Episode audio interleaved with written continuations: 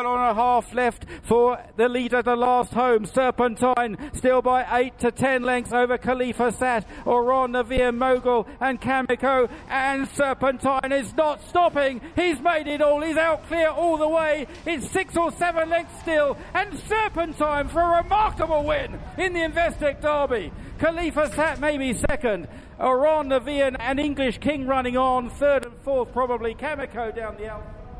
Listen, he was 25 to 1, not 250 to 1. But Serpentine's performance was, whichever way you look at it, one of shock and awe as he demolished his rivals in an extraordinary edition, a one off edition of the Investec Derby. Derby 241 will be debated, was debated long into the small hours, and will be debated for many days to come. And we love that about horse racing, don't we? Hello. Welcome to Luck on Sunday. Hope you enjoyed yesterday. This is an amazing sporting weekend for the City of London and outside, with all the delights of Epsom yesterday and the brilliant performance of Love Not to Be Forgotten, and of course, Enable today at Sandown Park. More of which later in the programme. We've got a packed show for you through the next 90 minutes. So we'll be talking to connections of Serpentine. It was a record breaking eighth victory in the Investec Derby for Aidan O'Brien.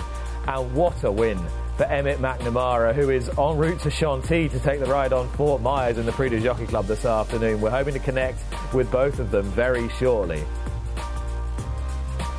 We'll also be talking to the man who rode the second. He could have ridden the fifth English King at one point. Frankie Dettori ended up riding that horse. Tom Marquand got the sit on Khalifa Sat and he beat English King. Khalifa Sat finished an excellent second. We'll be talking to Tom later in the show. It was a momentous day for John Quinn yesterday. Safe voyage, giving him a 1,000th career winner. He had Liberty Beach running in the charge at Sandown this afternoon, so we're going to take a while to check in with him at his Malton base. Huge weeks racing ahead of us because we've got the July Festival at Newmarket, and we'll be talking to Sheikh Salman uh, from Bahrain about Golden Horde, who is one of the leading contenders for the July Cup.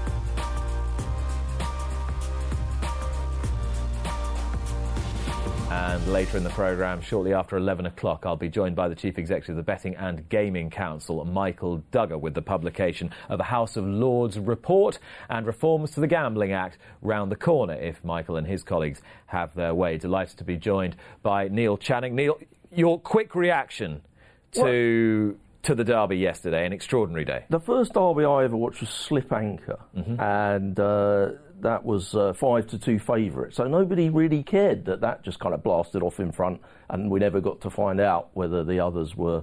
Uh, good enough, or stayed properly, or did the various things that we debated in the run up. That's kind of the only problem I have with it is that I find it a bit unsatisfactory in that I've spent weeks and weeks and weeks wondering, will this horse stay? What about this one? What the ground, the draw, whatever. And I feel like I didn't find out the answers to all the questions because so many of them, you know, were still out the back of the telly while the trophy was being presented. Well, one of the reasons why you didn't find out the answers was because, as the sectional times have told us, the winning rider, Emmet McNamara, gave the horse such a well judged ride. My immediate thought was good horse, very good ride. Another extraordinary piece of judgment from the jockey who had been given so much confidence by the trainer, as he said to us in the interview afterwards. Trainer Aidan O'Brien, a record breaking eighth victory in the Investec Derby, joins me on the line now. Aidan, good morning. Uh, hi, good morning, Nick. Uh, we've got you loud and clear now, which is fantastic. Congratulations on a record breaking eighth Derby win. Congratulations on the Oaks win with Love as well. What I found most striking yesterday was Emmet McNamara saying how much confidence you'd given him that this was a horse who could win the Derby. Do you, do you always say that to your riders? Do you try and fill them with confidence, even if in your heart of hearts you think, well, this is a bit of a long shot? I know. I suppose Nick, we we wouldn't be running them really unless we really thought that they could win. Uh, obviously, when when you'd have um, four or five runners, they'd all go into the race. Maybe some of them with different profiles, but we would know that the back ground to their profiles, and and obviously um, did be always uh, very well bred horses. Obviously, most of them by Galileo, and then out of those like unbelievable mares. So, but like we obviously would believe that they all could win, and at the at the start of every uh, uh, just before every race, we we talk to everybody, and everybody gets instructions that would suit that their horse to win the race. You know, sometimes it doesn't work out, most times it doesn't, as you know. But um, um, that's the way we approach every race, really, Nick. I know you're a, a huge student and always have been of, of, of, time and the way that horses expend energy through gallops and through races. Uh, I've seen you work at Ballydoyle. At what point in the race, Aidan, did you think they're not going to get him? Uh, well, I suppose listen, you're never sure. Um, he was very comfortable where he was, and and uh, he's a horse that stayed very well, and he was very happy to make the running, and uh, and he, he he got to the front nicely. So so um, like um, I, I suppose uh, we watched the race. Uh, all together. And, and Donnacha said to us at halfway that he thought like everything was going very well for for uh, Emmet, you know.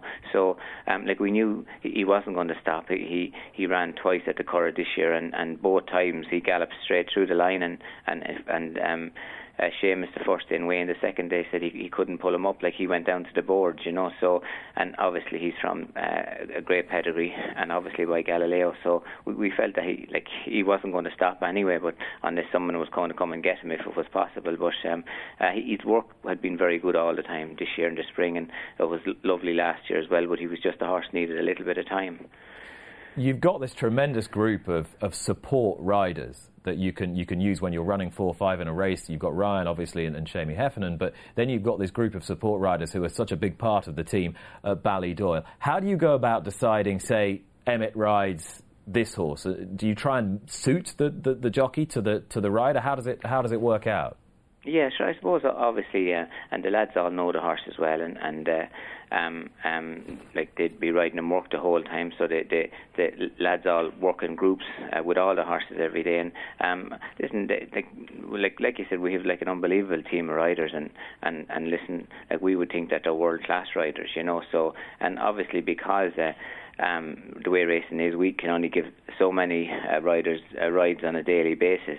But even though the lads mightn't be riding on the track on a daily basis, they're riding all the work, and it's often an advantage because um, when you're riding in lesser races, the tempo is different. So they're used to riding those horses work at that very high tempo. So when when they go to a big race, it, like it's normal for them, you know. So sometimes in, in the lesser races the, the tempo is too slow for, for a lot of those horses and yeah. they never get into it. So they they find it very easy, they adapt very quick. But listen, they have unbelievable experience and like we're very lucky to have them. So do you prefer it in a sense that the Padraig Beggys and Emmet uh, and those home jockeys, if you like, you'd rather they were at home at Ballydoyle doing all that fast work. They're more used to you like that than they are herring off around the country riding 65, 70 rated horses. Ah, yeah, no, we're delighted for them to do that anytime they, they, they ever want to or, or, or can. Um, but it, it, like like what I'm saying, it's definitely not a disadvantage. Yeah. Um, um, not to be riding like when when they're used to those horses at working at the tempo that they're working when they go to a big race like they, they find it easy um, and it's, it's no change to them you know but um, like really what I'm saying it's not a disadvantage if they're not riding uh, um, every day here and there uh, really because they're because they're sufficiently talented and they've got that experience. You had other horses run very well in the race. Amhran Na Bhfiann stepped up massively and, and ran a, a, huge race in third. Again, he was well positioned through the race. What did you make of some of those in behind Mogul and, and Russian Emperor? Yeah, no, we, we were very happy around Naveen. Is right. That's only a second run this year, and from a maiden, and that was the the maiden at Leopardstown, where all the good, good horses came out of. So, like that was an incredible maiden. Uh, we we were very happy with Mogul. We we were worried that we wanted two runs. We knew he'd yeah. made a lot of progress from Ascot, and uh, and and he did, but he, he we, we felt that he was going to make it again. So it's the next time we're going to be looking yeah. forward to him. He's um, Aidan. He's an absolutely gorgeous looking horse, Mogul. I thought he was the pick of the paddock by an absolute mile.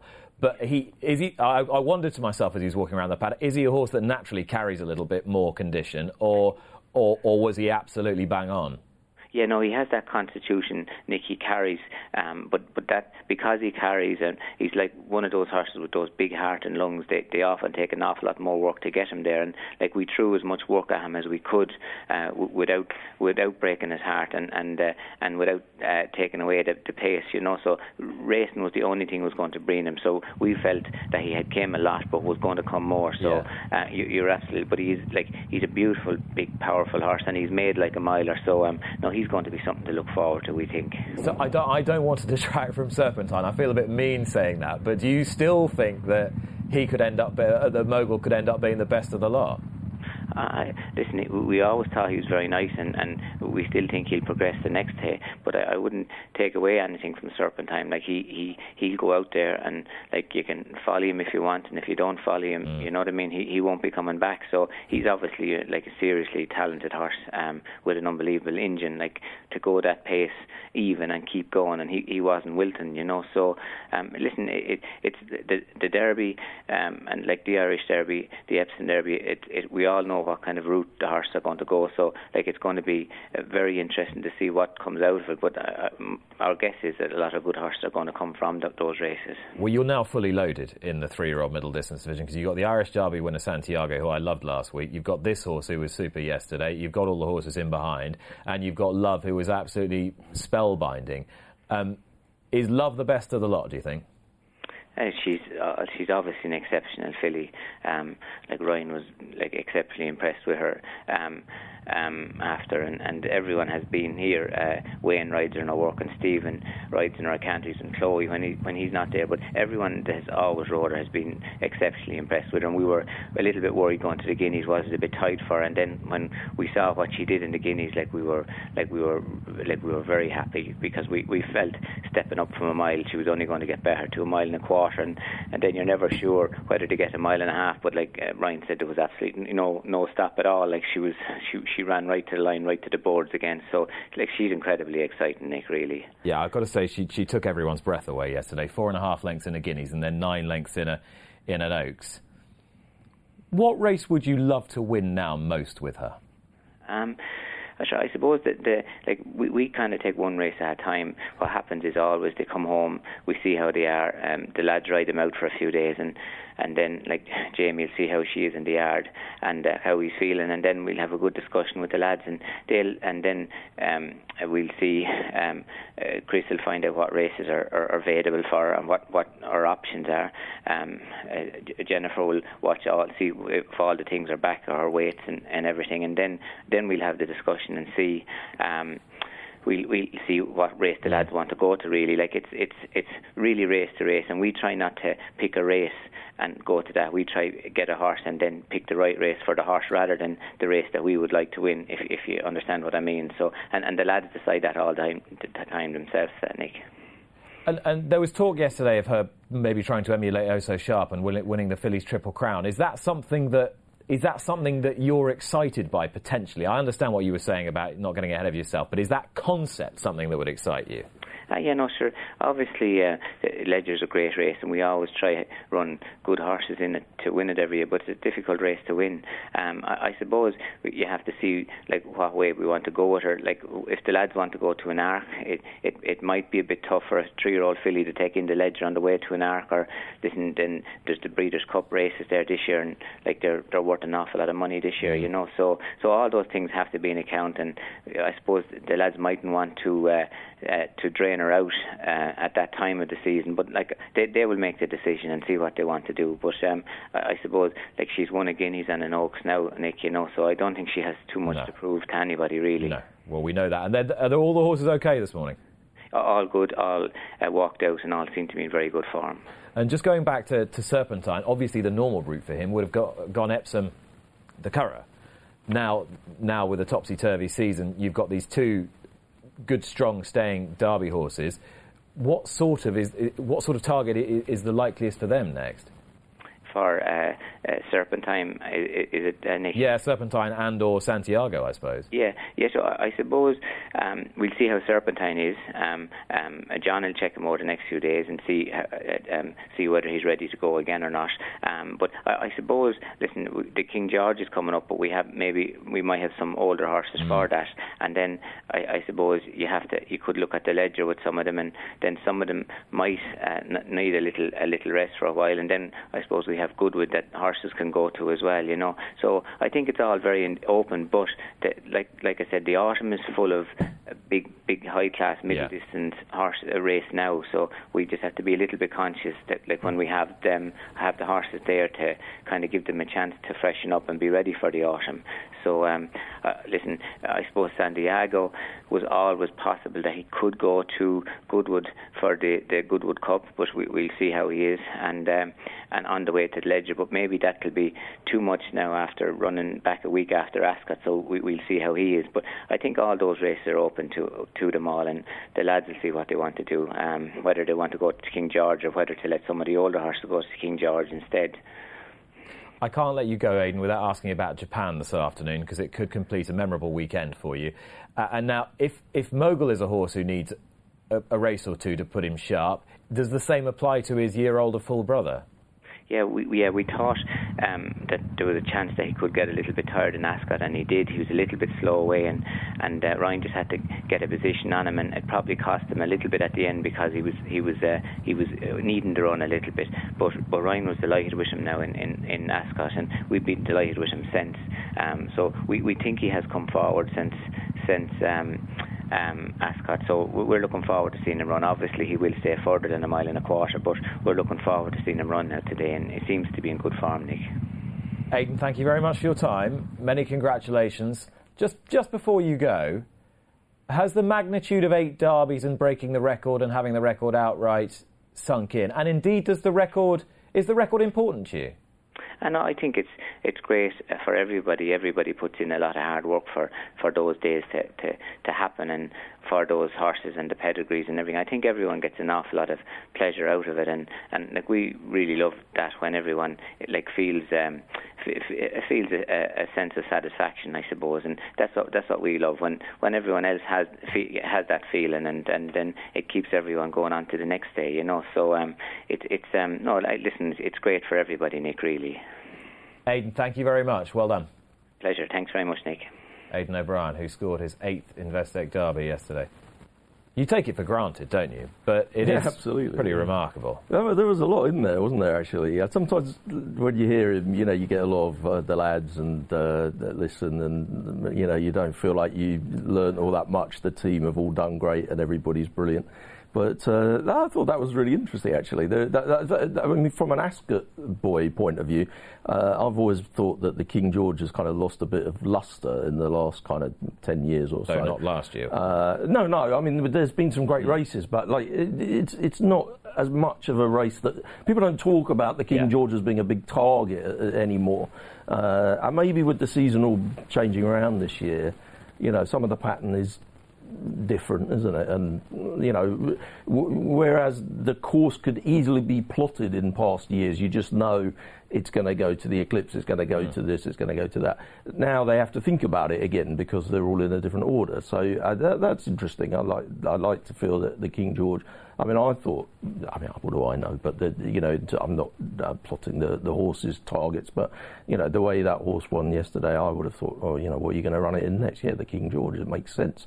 Uh, but that's kind of the way it used to be. The Derby winners used to go to the yeah, King George. But of course, you've got all these big international prizes at the end of the well, season. Well, that was funny as well. I yeah. thought that was funny because he's sort of saying, oh, yeah, the lads will be worried about the prize money in America. I mean, yeah, I'm sure they're all scratching around well, behind the well, sofa for a few quid. Well, you say that, but there was a point made this week about how, how valuable the French races were relative to ours. Believe me, these, yeah, things, yeah. these things do not go unnoticed. Second yesterday was Khalifa Sat, super run, big price, 50 to 1, ridden by Tom Marquand, who picked up the ride fairly late in the day. Uh, Tom joins us now. Tom, well done yesterday. Morning, Nick. Thank you very much. It's um, yeah, he, he obviously outran his, his rather large odds and, and put up a really tough performance. It was great to have that as my first spin round at the Derby. I, I'm going to play the clip in a bit uh, of Oisin talking about the race yesterday from his point of view. At what point were you very conscious of, of Serpentine perhaps slipping the slipping the field and really getting away?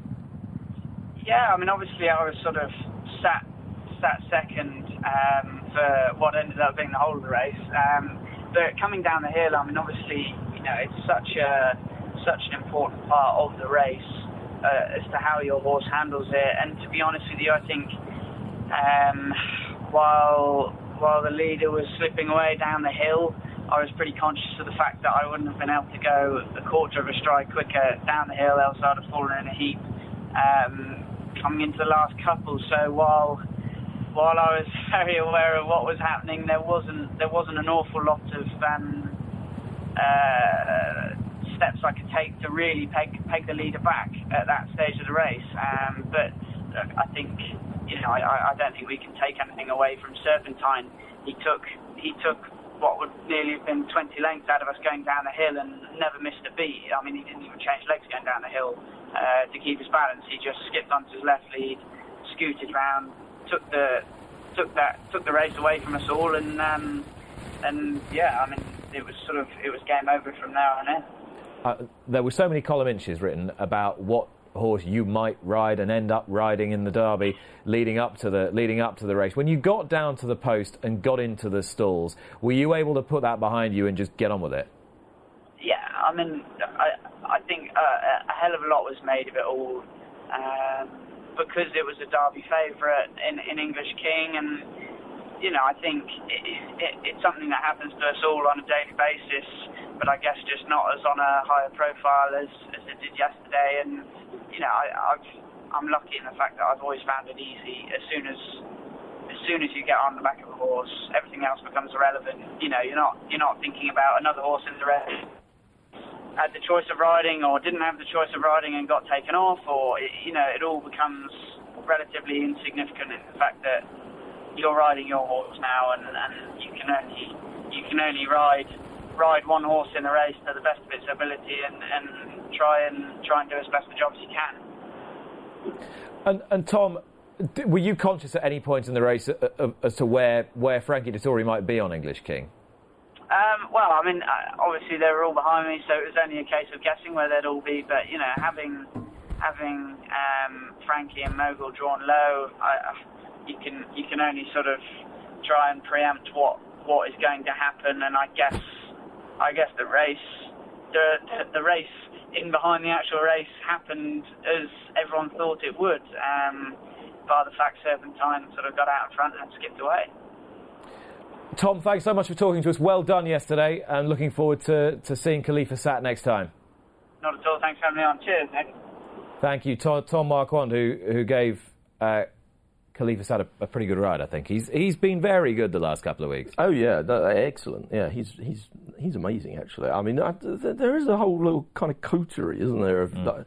You know, every time I I hate to say it, but I do sometimes flick over to the other channel just to quickly watch a race and come I back. I do on a regular basis, uh, and it's always like Tom Marquand or Holly Doyle are just always just passing the line in front, and then I turn back again. um, do you mean they don't win on this channel? I don't know. They tend to seem they to be at Yarmouth and Lingfield they, quite a lot. They, they win. Um, they win plenty on here. As does Oisin Murphy, who rode Kameko yesterday. This is what Oisin Murphy uh, had to say. Hi everyone. Uh, there's obviously lots of speculation about what the jockeys, uh, including myself and everyone else, was thinking when Emmet McNamara went out in front on Serpentine. Uh, I can obviously only comment on my own thoughts through the race. I broke really smart. Uh, Kameko's an intelligent horse. He, it was like he felt like he was still going a mile in the Guineas. So I spent the first 400 metres uh, trying to get him to relax and drop the bridle. I slotted in behind Max Vega uh, after about 600 metres and I thought the tempo was okay. Um, we didn't go that fast along the top, but on a horse that was stepping up in trip um, by half a mile, I was keen to conserve as much energy as I could. He went around on a loopy rein. Uh, Emmet McNamara on the winner was kind of getting a freebie in front, but none of us were going to make a mid-race manoeuvre having got into the rhythm of a mile and a half classic race. I thought I was okay uh, rolling down the hill, kind of six to run. Obviously, I'm hoping the horses in front might stop. It was apparent coming round Tattenham Corner uh, when I went inside Harry Bentley to save ground that we were very well strung out and the bird might have flown. Uh, Kameko was a very good turn of foot, but when I initially went for him, there wasn't much response, and by the time I picked up my uh, stick to give him a tap, the horse wasn't going any faster. Um, I'm speaking completely off the feel. I haven't seen the sectional times, but I'm sure it'll back up that Kameko's slowest sectionals um, are definitely the last two furlongs of Kameko's race weren't very fast. Uh, it's a bit frustrating that the order of the race didn't change that much. I have huge respect for Khalifa Sat, who obviously I know from Andrew Balding's. I've ridden him plenty at home, but I was disappointed that I couldn't make up any ground in the latter stages of the race on him. The bottom line is, I feel Kameko doesn't stay a mile and a half. Uh, we'll definitely be coming back in distance. Uh, I hope I haven't let anyone down. I did my absolute best. Oisin Murphy, and that was his immediate snap reaction, as he said, which he posted to Twitter last night, which got understandably an excellent reaction because it was good to hear from him and hear his thought processes on the race. Angus McNay joins us now. He's been analysing the sectional times that were provided to us yesterday here by Racecourse Media Group's uh, tracking partner, Coursetracks. Uh, Captain, how are you? Hello, Nick. Very well. Yourself? Yeah, good. First of all, congratulations on a very confident shout for Love in the Oaks. I'll come to her in a moment. Is Oisin Murphy right in his immediate assessment? He accepted the fact that he'd not seen the times. Uh, about Kameko. Well, yeah, and about the way the race was run. Yeah, it's a very interesting race this year, Nick. Really is interesting. Um, the idea that Serpentine just got an easy and got his own way out in front is not necessarily le- legitimate, really. Um, if you're going to afford an advantage to any horse, it shouldn't really be an unexposed Galileo trained by Aidan O'Brien. and there's, there's obviously, obviously, he's a very good horse. I think he's a legitimate winner. What happened in the race, if you look at the figures, Nick, is that they went quite evenly in the early part of the contest. Now, they, they jump at the bottom of the hill, they rise 38 metres to the pinnacle, if you like.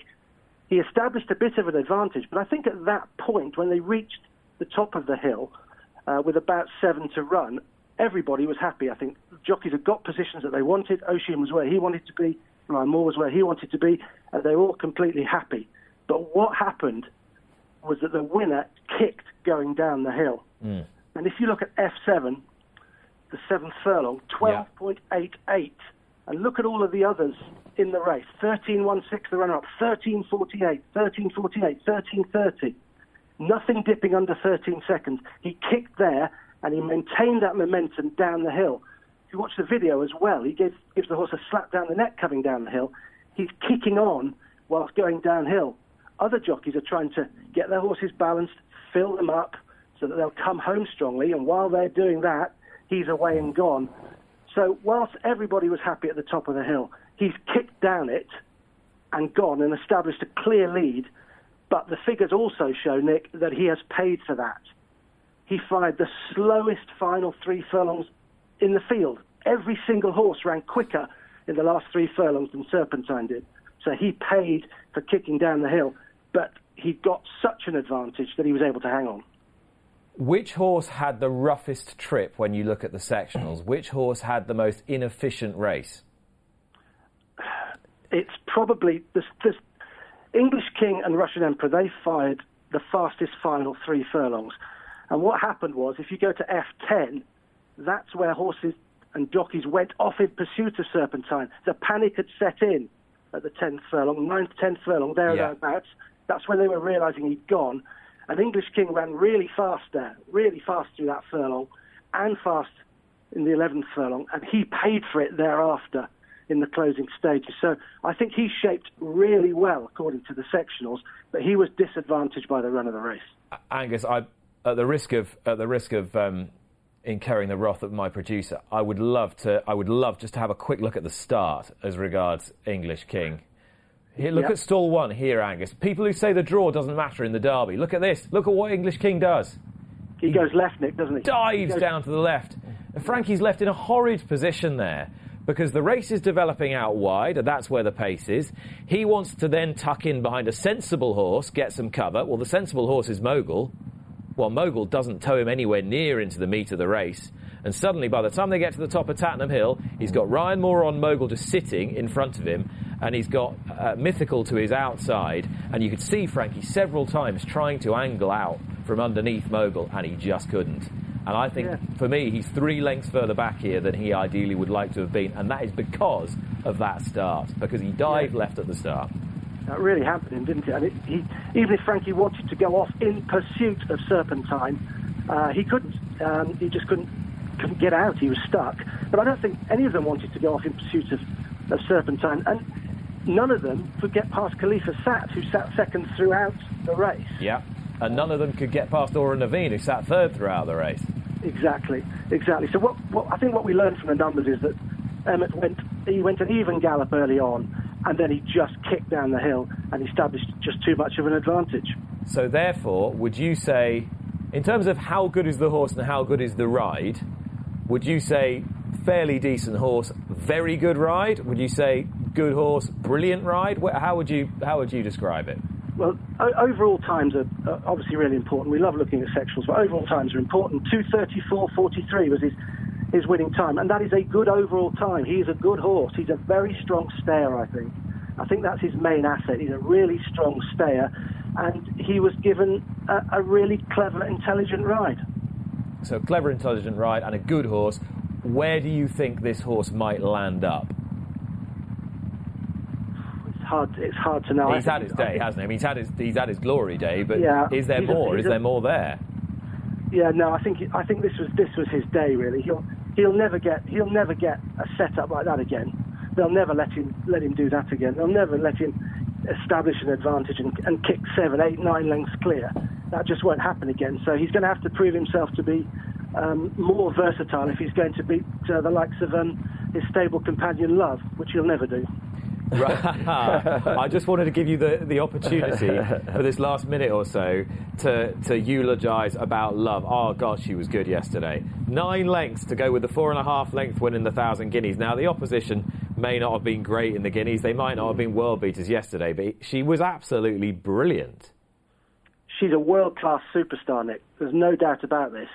Her final three furlongs was 34.05. 36.31 for Serpentine. She was rolling home in the Oaks really fast. But not just that, the last seven furlongs of the Oaks, she was quicker every single furlong than Serpentine. Look, the blimp, the blimp can't even keep up with her, Angus. Next, she kept grinding out these fractions. It's unbelievable. 12.75, then she went 11.93, 11.25, 10.95, 11.09, 11.16, 11.79. That, that is ruthless, remorseless stuff from an absolutely brilliant, brilliant filly. Her overall time was quicker than Serpentine as well. It was run, the race was running a contrasting way to, to the Derby. Of course, the, there's a pacemaker in Passion who went off far too fast and went quicker fractions than Serpentine earlier on. Um, but Love was Love was absolutely brilliant. Do you think she'd beat Enable uh, over a mile and a half now in receipt of the three year old allowance? Well, rumour has it that um, these sectionals were shown to Enable last night, and, and she did not sleep very comfortably. well, she's got to pass a test at Sandown Park this afternoon as well. Just give me your thoughts on what's going to happen in the eclipse. Uh, I think I think if if Enable's going to be beaten this season, it'll either be by love or it'll be or it will be because this isn't the main aim. The Arc is the main aim down the line, and she's facing uh, race fit and classy rivals in Ghaiyyath and Japan. Um, so I think this could be the day where uh, her colours colours are lowered uh, this season, but.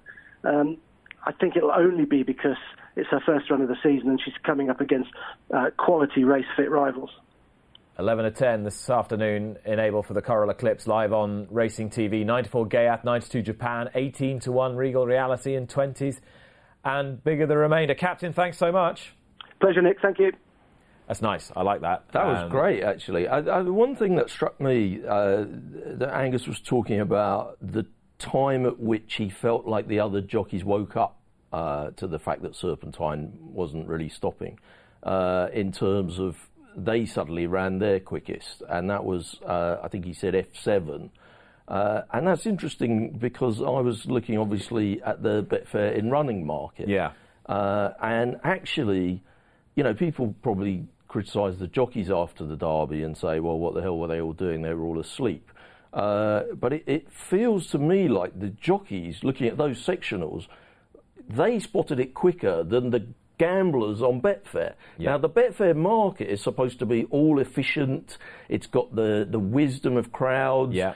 Thousands, hundreds of thousands of minds, all smart minds, putting themselves together to say, you know, what's going on on whatever the event is. And in the Derby, the time at which uh, Serpentine went odds on, and this is just from memory, and obviously I haven't, you can't watch back the, the Betfair market in running in the way that you can watch back the race.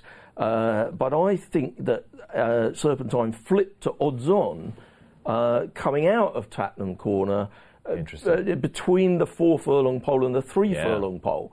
Well, it's before that that the jockeys uh, on English King and Russian uh, Emperor are waking up and thinking, oh my God, I'm on a horse that definitely stays and this one's gone clear. I mean, Simon Holt, who has called so many big races mm. and so many derbies, the, the tone, the note in his voice rose quite markedly between the four and the three. He knew they weren't going to come back. Well, that was that back. was. I think the four, the three and a half furlong is where the Betfair market suddenly went. Oh, oh my God! Yeah this is this is the well, winner. Well, if you were if you were sharp enough at that point to get mm. ahead of the curve and to back Serpentine in the run and, and, and, fill up, you'd have been cheering when he passed the post, but not as loudly as my next guest, Eric McNamara, father of jockey Emmet, joins me on the line now from County Limerick. Eric, of course, a great trainer in his own right and has produced some hugely talented. Um, stock of his, of his, own. Connor, his uh, jump jockey son, and, and Emmet now his Derby winning uh, son. Uh, Eric, congratulations. You must be a very, very proud man. Absolutely, Nick. Yeah, yeah. It look, it was just a marvellous day for the whole family. Obviously, we'd have loved to be over there, but due to all the restrictions and whatever, we weren't. So there was myself, my wife Paula, and my two daughters, Kate and Erica, and, and little Donna. We were all together, and uh, it was a wonderful experience. We're very, very proud of him. I want to get a sense of I want to get a sense of the four of you watching the race together and, and what, what you were saying to each other as as Emmet made every post a winning one. I think I was quite confident because I I had been t- talking to Emmet for the previous couple of days, and he was quite confident about the horse. And you know, Aidan had said to him, "You're riding one horse in the race that will stay a mile and six. Don't be afraid to try and get to the front if you can at all without going crazy. And if you do, let him fill him up between the six and the five and let him freewheel down down the hill. And um, Emmet had great confidence in the horse. And we watched him winning in the Curragh last week. And Wayne Lordan said he couldn't pull him up. So we were confident that Emmet actually had a very, very good ride in the race. Tell, tell me a little bit about about Emmet over the last few years. We, we know he was a, a brilliant apprentice rider. He's a, a very bright guy with a, a, first class degree in accountancy that he, he's just ac- accomplished recently. Uh, tell me a little bit about him as a, as a character and as a sportsman. Uh, I suppose very, very dedicated, you'd have to say, first of all. He puts his heart and soul into it. Uh, fr- from the very start, he, he went pony riding. Uh, he rode 65 winners in, in, in, a season, and that's just in summer holidays and he took the all-time record off of Norman Williamson that held it for over 20 years, and Emmet has still held that. Like the right 65 winners in horse and pony racing is a great start to anyone's career. Then he was very lucky. He went to Ger Lyons. He ended up being champion apprentice, and he got heavy, I suppose you could say. And um, he, he lost his weight a small bit with regard to the race riding. He went to Aidan O'Brien's and he's always just been waiting and hoping to get the the dream that he might get on some of these horses in some of the big races, and he grasped it with both hands when he when he got the opportunity, you know. And this comes, you know, hot on the heels of, of finishing second in the Irish Derby at the Curragh last weekend as well. I suspect you thought that that was a that was going to be a crowning moment for the season. Well, absolutely. I suppose when he came so close, you just think to yourself, it's never again going to happen. Um, and with all the restrictions, we didn't think for a second that he'd end up going to ride in the English Derby and ride in the French Derby today. That he'd be at home, and the chance for another year is gone. But things changed down in Ballydoyle and they decided to send over some of their jockeys and um, he got the opportunity and he took it. So it was, it was fabulous. No, it really was. The amount of people that have been texting and ringing and congratulating and, you know, that, that, me at the two race meetings in Ireland and Bellewstown and Naas, the amount of people that were willing Emmet So it was, it was a great day a proud day a, a, hugely proud day, I, am sure. And and for you, steeped in, in horse racing, you've trained many great winners. You've had some wonderful days either side of the Irish Sea. As I said, you've watched your, your other son Connor winning winning many big races, and he's he's got a very promising career as well. But uh, yesterday, just as a as a, as a family, what did it what did it mean to you all? Uh, so listen, I think you know we've been probably lucky enough that I've won a few decent races in my time, but I think yesterday was just. Um, a really crowning moment, a proud moment, and a, day we will never forget as a family. We were all together watching this, and um, we got some kick out of it. I can tell you, it just wonderful, wonderful. Eric, it's so so lovely to talk to you. Uh, many congratulations to, to, to Emmet, who I, am hoping to get on the line, but it's quite hard to track him at the moment because I know he's on his way to Chantilly to ride to ride Fort Myers. But um, to all the McNamara family, many congrats. Thank you so much, Nick. I really, really appreciate it. Thank you. Not at all. Thank you very much. Uh, absolutely top man, Eric yeah, McNamara, super trainer as well. That was really good, wasn't it? Yeah, yeah. I, I wondered. I, I, was I was going to jump in and ask him, but I, he was too excited anyway. But I wonder at which point they just thought, "That's it, he's won it now." You know, like there, there was definitely a point where you go from thinking he's he's going to be, you know, he's going to be swallowed up to, hang on a minute, this is this has gone too far in front. Uh, and it's you know everyone has a different way of looking at that. in, in, terms of the you know earlier talking about um, Oisin and uh, you know he's being quite critical of him, a little bit critical of himself, really. Well, considering, I think, I think, he was just gutted. Well, he's gutted. I was going to use the word gutted, and then I pulled it back, but you used it for me. Well, he is gutted. I mean, he's on a you know he's on a five to two favourite to win the Derby. I think that was a fairly I, mad price, wasn't it? I, I just think the, the Balding just know how good that horse is. I think they know that he's a stone better than Khalifa Sat. A brilliant, a brilliant horse, but obviously yeah. not, not, not a mile and a half horse. So you know, like you, it's hard to criticise him for you know, wanting to wait and come late with his doubtful stayer. Uh, actually, when you go through and you look at all the horses that were a shorter price than Serpentine, uh, most of them had a doubt about the trip, apart from Russian Emperor and uh, an English uh, English King. And you've yeah. already highlighted the the draw that really didn't help English King. Neil, I need you to clear the runway for a second because the oh, next play. No, the next. No, no. I love having you on this program. Oh, do, do my need to get out? My mother's friend Deirdre, who lives about five doors down. If you're not on the program, she's very disappointed. And if she's watching now, there you are. You have one. You have one confirmed fan. So That's I need you to clear the runway because the next plane's coming into land, and in it is the man who um, who trained his thousandth winner yesterday. Uh, that thousandth winner was the hardy and very talented seven-year-old Safe Voyage, and the man on the line is his trainer John Quinn. John, good morning. Uh, good morning, Nick. Uh, what a special day for you, and a special day for everybody yesterday with Safe Voyage. I knew you were approaching a thousand winners. I said to you, you know, it doesn't work like this. You, they don't read the script. You'll get it in a claimer at Wolverhampton, but he did read the script. Yes. Yes, he did. He was um, he was very good. He was very good. They went very quick, um, and quick, and he he warmed up well. And um, when he when he met the rising ground, he um, he lengthened and quickened, and um, he's a great horse, really. He's been an, an, amazing horse for you now for, for, for several years, yes. and, and, the ground was just, just okay for him, John. Yes. Um, just, just in terms of, of his well-being, has he come back okay? He's fine. Um, he was fine this morning. Uh, one could tell he had a race, um, um but uh, he's sound, and uh, that's the main thing. So we'll just look forward now. Um, John, you, is there a telly on in the background there? Yes, there is. Yes. Can I just get you to turn the volume down on the telly? Yes, of course I can. Yeah. It's like those old. Um, it's all like all those old talk radio shows that we grew up, we, is that better? We grew up listening to. Perfect, John. Absolutely perfect. Um, obviously, you couldn't be there yesterday, but Ross Harmon, the owner of this horse and the owner of the great favourite El Astronaute, was there. How much did it mean to you that, that you got the landmark with a horse in Ross's colours? He's been a great supporter. Well, yes. I mean, it's it's. I'd have been delighted if it was in you know any of any of the people who've supported us down through the years, but Ross um, has been a great supporter and. Um, he takes the, the the good with the not so good equally. Um, same, and it's. I was delighted he could go racing because I think it's terribly important that owners can go racing and uh, see their horses um, in the flesh and watch them run. And so I, I, I was delighted for him yesterday. And how how your your yard are in terrific form. How, how has sort of morale been since the resumption, if you like? Has everyone kind of picked up a little bit? Yes, I mean, well, you know, we're, we're delighted to be back racing. You know, it's it's it's our it's it's what we do. Um, um, and everybody has worked terribly hard in the yard. We um, we just kept going. I was hoping racing was going to resume every week, any week. So we kept the horses going, um, uh, uh, which I'm very pleased about. Um, so when racing resumed, they were very fit and they were ready to go.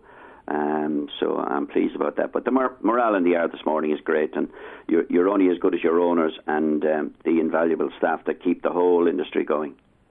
Uh, I, I, think we would we would all echo those sentiments. Uh, John, when you started out training in the in the mid '90s, yeah. could could you look much further than the than the first winner, or did you set yourself big targets and big numbers? Ah, well, well as you know, my sh- my son Sean is a bit of a statistician, so he said to me one day, Dad, you train two winners your first year, you train one one winner your second year, you train four winners your third year. He said you train thirteen winners your fourth year. So I hadn't in in the first four years we hadn't trained twenty. But having said that, you know, it's we started off with two horses um, and myself. Uh, I was the trainer and the the rider outer, and that's the way a lot of lads start. And um, you know, we kept going and going, and we were we were always waiting for the, for the good horse that came along, which eventually did come along, but but we had to wait. But um, uh, you know, it's something I enjoy, and um, a lot of people go to work in the morning and the, to to to make ends meet, whereas people like myself in racing, we, we we really enjoy what we do. Now, not all days are great, but you know, it's it's nice to get up in the morning and go to work and to to looking forward to something you you enjoy. You know. Well, yesterday was a great day. Today could conceivably be one as well because you've got your very smart filly Liberty Beach running in the charge, the Coral Charge at Sandown Park. It looks a, a, a spicy race as well for the for the grade. How's she come out of Ascot? She came out of Ascot fine. Um, uh, I was obviously delighted with it, with her at Ascot, um, and you could tell she had had a race. I mean, you're never going to have an easy race in a Group One, but um, the last 10, 12 days we've been very happy with her, and she's had a good spring to her step this week, and uh, I'm very happy with her. But uh, as you as you have said, it is a spicy race, um, so we're hoping for a big run. There'll be there'll be plenty pace anyway. And if there was one race for her that you think has got her name on it, I know you're going to have to take on Battaash in all these five furlong races. But if there's one of those really big races that you think that is tailor made for her, which would it be? Um, I think I'd have to go between the, the Nunthorpe and the Abbey. Obviously, the Nunthorpe is, is in our backyard, as to say, and you know, a fellow who trains up here would love to win the Nunthorpe, but um, the Nunthorpe or the Abbey, and if I could, if I could twist Philip Wilkins' arm um, the Breeders' Cup this year is run. Uh, where is it run? Keeneland. Keeneland. Now that would suit her because you can, you, you know, the ground shouldn't be rattling. Uh, round the bend, she'd be fine. But but but we'll take one step at a time. And uh, Nunthorpe stroke um, Abbey. And you could take El Astronaute out there with her, and he could he could he could kick on and give her a lead. Well, she mightn't catch him. How's he doing, the old boy? Yeah, he's in very good form. I mean, I had the two of them in this race today, and obviously, I would have run them if I if I had to, but I didn't necessarily have to run them, and uh, so we thought the filly would be better suited today, and he is going to the Curragh in a couple of weeks' time um, for the Sapphire. Excellent. We look forward to seeing him. He's been a splendid servant to the yard, as has Safe Voyage. John, many congratulations. Chat soon. Thank you ever so much, Nick. Appreciate that.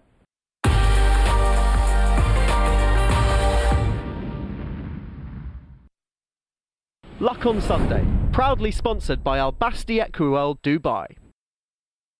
Welcome back. You're watching Luck on Sunday. Hope you've enjoyed the show so far, and I'll look back uh, on the derby, and a few key points raised about the betting industry from Neil Channing, prescient as always. I don't know whether he persuaded my next guest to sing on the show. I will find out a bit later, but we've got important matters to discuss between now and then because he is the chief executive of the Betting and Gaming Council, Michael Dugher, former Labour Party frontbencher. Michael, very good to, to see you here, and, and thanks for thanks for coming in. No, not at all. Thanks for having me. It's it's important times round the corner, isn't it? With the Gambling Act not too far away, and today, writing on on Politics Home, you've urged the government put no finer point upon it to get on with it, get on with their review. Uh, why so? Well, we've seen quite a number of reports in uh, I was going to say in recent months and for that in recent days. Um, so I think the there is very much a live debate as to what the future regulation of gambling uh, should be, and we really think it's time to get on with it. We'd welcome the opportunity actually to have that review and to engage with the government. Um, we want to do that for the 100,000 people who work in our industry, but also make some of the points about um, how can we make sure we get as safer gambling as possible. The BGC was set up uh, in November last year to be a standards body, a new standards body for the industry. Um, so the work that we're doing on safer gambling is absolutely front and centre to what we do. Um, we're getting on with that right now in our own way, but also we think in terms of uh, working with the government, we'd like to feed into their review. Uh, and we've got to get this right as well because I think there, there's always critics of the industry, always have been, and sometimes the industry has, has, deserved some criticism. But I think we've got to make a distinction between those who, frankly, are just anti gambling, and, and some people always have been, but more importantly, those that do have genuine issues and concerns. And I think it's important as an industry we uh, engage with those people and we address those. And I think the uh, review would give us a perfect opportunity. You were quite positive in, in, your, in your note today about the Lords report, saying that you felt that it yeah. was offering constructive criticism. What are the key takeaways, do you think, for the gambling industry to, to, to, to act upon from, from what the House of Lords has said? I was impressed by the Lords report because, unlike some other reports. I thought it was um, a substantial, thoughtful piece of work. Um, we didn't agree with every recommendation. Um, we did agree with many of them, actually, and we think they uh, are worthy of being looked at by uh, the government. But I was most impressed by the fact that they said we've got to strike a balance between how can we make gambling safer for everyone, how can we address the issues of problem gamblers. It may be a, a, a tiny minority uh, of gamblers, but it's really important because for every single problem gambler, that has a terrible impact, not just on themselves, but on their family. So we have got to do more in that area, but also recognise that, look, for nearly 30 million people who have a bet on a regular basis, they do so, the vast majority, perfectly safely. And it's about getting the balance right between good regulation that deals with some of the issues, but also protects the right of people to enjoy betting uh, in a safe way. So, what did you agree with? Well, I think the ombudsman is uh, an idea. I think whose time has come. I think got to get the details right, but I think that would give some some uh, redress for for consumers. So, a gambling industry ombudsman. How would that work? Well, that'd be something for the government to work out, and there's and there's quite a lot of different suggestions. But I think having some kind of ombudsman to give further protections for consumers um, and to deal with some issues in the past, I think would be uh, a positive um, thing. And that would be a government that would be a government supported, yeah. government backed ombudsman rather than rather than an in, yeah. independent situation which we've got at the moment. Yeah. So that and that would be something very much for the government to decide if it wants to go down that direction. But I think we're open minded um, to that. Um, also, I think the way that it, it, the report dealt with the economic contribution that the betting industry makes to UK PLC. You know, I th- think that's something we shouldn't forget about. The industry pays over three billion pounds in, in tax. You know, in these uncertain times for the exchequer, that is uh, money worth uh, worth having. Uh, the employment it brings, the enjoyment it brings as well. This is part of our culture to have a bet. Millions of people like a bet. Millions of people don't, and that's okay too. But millions of people do, and they should have a voice in this uh, in this review. And of course, we've got to avoid, and this is really important, unintended consequences. So we've got to think through uh, proposals and to say, look, what impact would they have, for instance, on sport? What impact might they have in terms of racing or other sports? You heard. Um, concerns voiced this week from the English Football League, who were talking about the impact that, say, an advertising ban, uh, sponsorship mm. ban, might have for lower league uh, football clubs. Um, so all of these things we've got to work through, and it's really, really important to me. Again, going back to our commitment to safer gambling, which is we don't want to get the regulation wrong, so that it drives punters to the illegal black market offshore online operators that prey on uh, on punters through kind of platforms online. They're not doing the age verifications or the other checks or the interventions on problem gamblers or advertising safer gambling. They're not doing anything that the regulated industry is doing. And there is a danger, I think, if we go too far, that we drive uh, consumers and gamblers to those uh, rogue, illegal black market operators. How well do you think the regulated industry is doing in terms of promoting their own product? How ethically do you think they're promoting their own product at at the moment? I think it's work in progress, and I think we've achieved great things. So when people have got concerns about advertising, the whistle to whistle ban for all live sport that we uh, introduced has seen advertising fall by 84%. Now the House of Lords said there isn't conclusive evidence at all that there's a link between advertising and problem gambling, but we recognise there's a perception issue. And if people think there's too much advertising, well, that was one way and, and that the industry is, isn't it about that. how many younger eyes you are getting on on yeah. on quite out there alpha for aggressive gambling advertising yeah. during that period. You're getting a lot of underage people watching at that time. Which is why we got the, the whistle to whistle ban before the watershed. Mm. We also took the decision during uh, the, the lockdown to ban gaming product uh, adverts on TV and radio. That's a decision the industry we took um, ourselves. And now that we are coming out of lockdown, we've said that at least 20% of all our advertising should be uh, safer gambling adverts. So I think the industry is making progress. We've got uh, work that we're doing now on sports sponsorship. We're looking at game design. You know, if people have got concerns about certain games online, could you uh, change the design of those games, slow certain games down? So, uh, so, so that would be essentially an online equivalent of the reduction of the FOBT stake size. It wouldn't just be stakes because there's, there's, other things you can do. It's about the speed of play. Mm. So one of the things that I think is not easily understood um, in relation to online gambling. But, it, but what I'm saying is, it's taking away your ability to just just pour money in hand over fist. And just to do what you want. I yeah. mean, and in terms of encouraging deposit limits, uh, affordability checks, um, the, the thing that online enables you to do because of the data that you have, you can have stronger um, identity and uh, age verifications. You can intervene directly, and operators do all the time. I mean, we've closed tens of thousands of accounts um, where we've intervened on players. You can monitor play and spend. So one of the things we said during the lockdown, if a player is playing more and spending more than they normally do, mm. there can be a direct intervention. There can be a text message, an email. Uh, they can receive safer gambling messages direct to them. So actually, the, the data technology is our friend here when it comes to safer gambling. And we cannot dismiss the concerns of those who are anti-gambling. Um, Carolyn Harris, Iain Duncan Smith, to name two prominent MPs, because at heart, they've got people's mental health in, in their best interests. At heart, that's what they that's yeah. what they believe in. So you have to presumably persuade those parliamentarians that there are aspects of, of having a bet that are not only enjoyable but perfectly legitimate. And sometimes with some MPs, and I, I, don't blame them for this at all, I spent a number of years with them, if they don't have a bet, then they don't know much about this. And, and why would they? They've got, you know, other more important things to be worried about. But occasionally, you know, we had it with the Virtual Grand National, which I think everyone thought was a great success and raised all that money for the National Health Service. And I had a couple of MPs writing to me and saying, uh, you mustn't take any uh, data from anyone. Well, of, of course, we've got to do some basic data checks if you're betting online. It's really important for exactly the reasons that people like yeah. Iain and Carolyn identify. You've got to find out if they're 18 or not. You know, these are very basic things.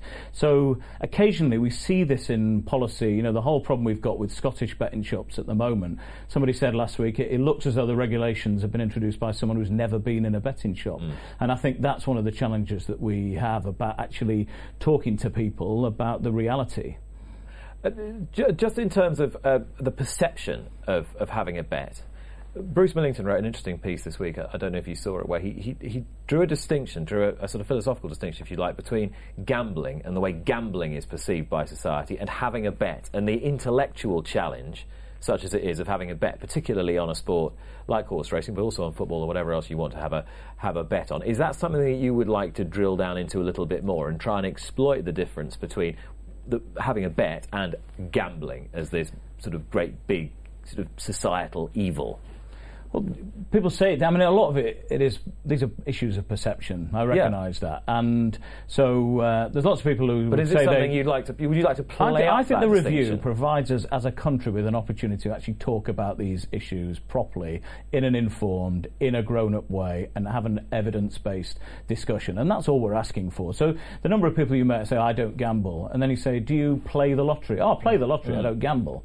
Uh, or you know I don't like gambling. I like bingo, but I don't like gambling. Okay, um, so there's all that sort of stuff that goes on, and people are always surprised when uh, I mean the APPG, or a lot of the parliamentarians who are critical of gambling, completely got the number of people who gamble in Britain wrong, and they got it wrong by a, you know over 10 million. So I think they underestimate the kind of scale that for, for millions of people, it's just what people do, and for the vast majority of them, they do it safely. Now, does that mean that we can't do more to improve safer gambling? Absolutely not. We need to work really, really hard as an industry, but with the government, with the regulator, and others, and sport to see if we can drive further improvements in standards. But we've got to make sure that we get the balance right in all of these things. To whom is your responsibility, Michael? Is your responsibility to the bookmakers or is your responsibility to the to society?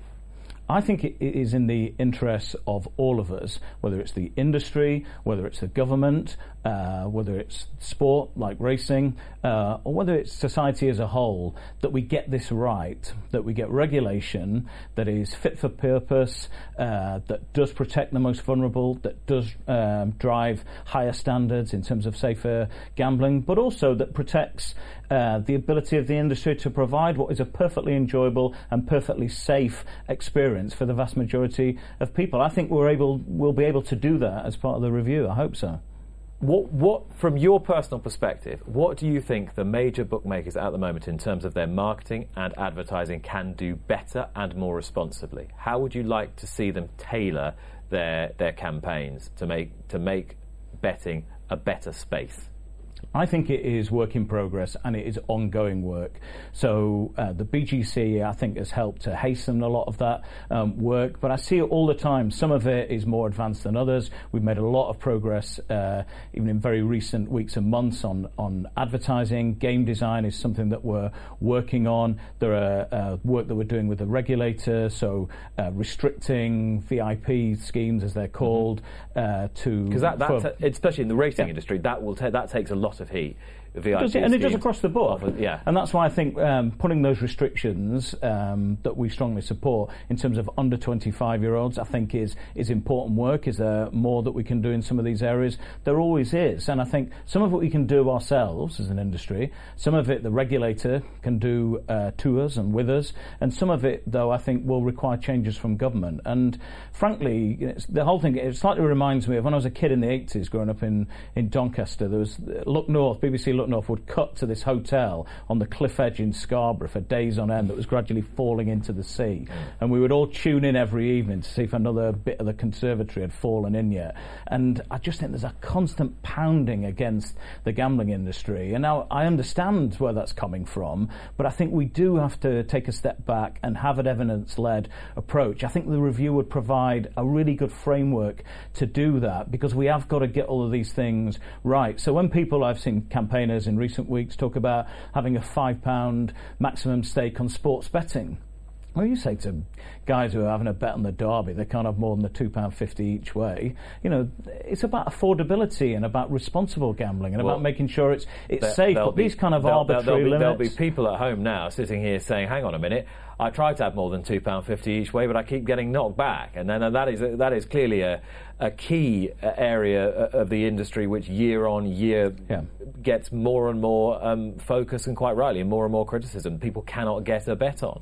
Is, is, is customer relations in that regard within your remit?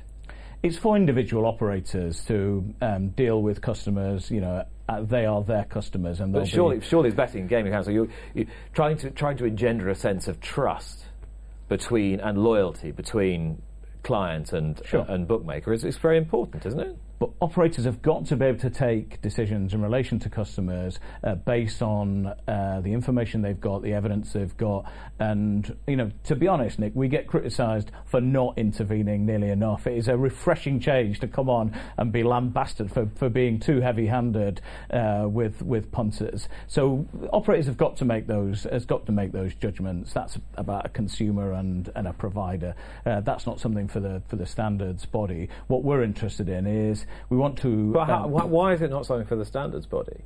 The standards body is supposed to be holding your members to the highest the highest possible standards. But if there are individual circumstances that I couldn't possibly be aware of about a particular customer, but when it's but it's not individual, but when it's when it's when it's policy, it's about broad policy. It's about trading policy and policy in, in how you deal with your your customer base, and that which has undoubtedly shifted through the last decade and a half. Um, is, is that not is that not within your remit to try and to try and present a more a more positive view of the betting industry? You need yeah. to have you need to have people who bet trust the industry. Yep, and I think that is absolutely uh, central to our work in driving safer gambling standards. I have to say that you know I just don't get in terms of BGC. I'm sure individual operators get, but I don't get as the kind of uh, standards body for the industry. A lot of people knocking on my door and saying this is you know a huge problem for for, for huge parts of uh, customers here. I can appreciate uh, for some of your viewers they'll be thoroughly annoyed about that, and I can only say they've got to take it up with their operator or try a different operator sector, in the regulated sector. But um, we've got massive challenges uh, we face. I thought the Lord's report, I thought some of the things it said about racing were very good, um, but about the contribution uh, that we make to that sport is something we've got to protect. But equally, we're fighting on so many fronts. So this issue in Scotland is going to be a really growing issue yeah. for Scottish racing. So you've got this nonsense whereby punters, you can't see. You, can't, well, you can't sit down, which you know I know the Scottish government talk about standing up for Scotland. I think it takes it a little too far, but but you can't you can't sit down and you can't have the TV on. Now, south of the border, you can. Now, the issue is about restricting numbers. I understand that, but how do they restrict numbers in other parts of high street retail in Scotland? Well, they just have a, a, a maximum in terms of who can come through the door, and that happens throughout the whole country. But uh, we've talked to operators this week. There's been a 90 percent fall in uh, in revenue. They are making betting shops in Scotland simply unviable, and that will have an impact. I really worry about that in terms of Scottish racing. Uh, Michael Dugher, thank you very much.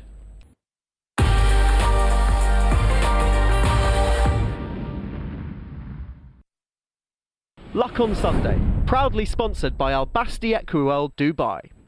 You've been listening to the Luck on Sunday podcast, the weekly digest of the best bits from Luck on Sunday, the programme that brings you the best guests and insights from around the racing world.